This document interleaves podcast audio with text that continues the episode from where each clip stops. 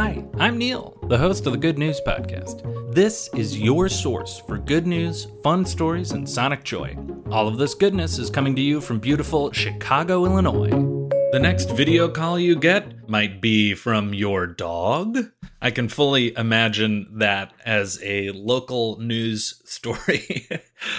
Today's good news is that researchers have developed a new way for you to communicate with your dog. Part of the inspiration behind this is that over the past almost two years, people have been spending a lot more time at home with their dogs. And as things start to open up again, and maybe people start heading into the office more than they have been, poochies might start to get a little anxious. Dr. Ilyena Hirskyj Douglas at the University of Glasgow developed a new toy for her 10 year old lab, Zach, with this thought in mind. I will describe it to the best of my ability. It's kind of like a green soccer ball with a tennis ball stuffed inside it, and inside that tennis ball, there is an accelerometer that can sense movement. So if Zach picks up the toy and shakes it, it initiates a video call on a nearby laptop.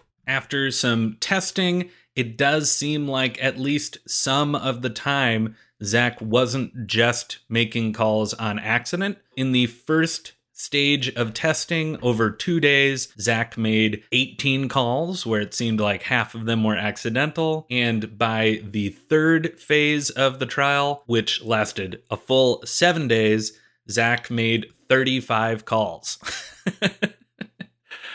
so, sorry, this just tickles me. I love thinking that Dr. Hirskyj Douglas got five calls a day on average from her pup, and she thinks that a good portion of them were intentional. At first, he definitely seemed confused and a little wary of the whole process, but by the end of it, he was actually bringing over toys to show her, which is so cool. She's quoted as saying, what I wanted to do with Dog Phone was find a way to turn Zach from a use E of technology, where he has no choice or control over how he interacts with devices, into a user, where he could make active decisions about when, where, and how he placed a call. As I've mentioned at this point, probably hundreds of times, I have two cats and I don't have a dog. I have to imagine that if cat phone were invented, my cats would never call.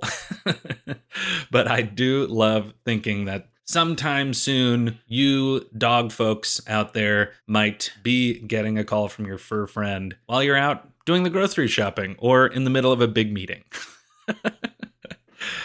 that is the good news I have for you today. Enjoy the rest of your day. Thanks for listening. If you've got good news or an idea for the show, amazing. Send an email to hello at thegoodnewspodcast.fm. While you're at it, follow us on Twitter at The Good News Pod. If you love the show, think about supporting our Patreon or reviewing us wherever you're getting this podcast from. Both are great. The music you hear on the show is from Poddington Bear. Have a great day.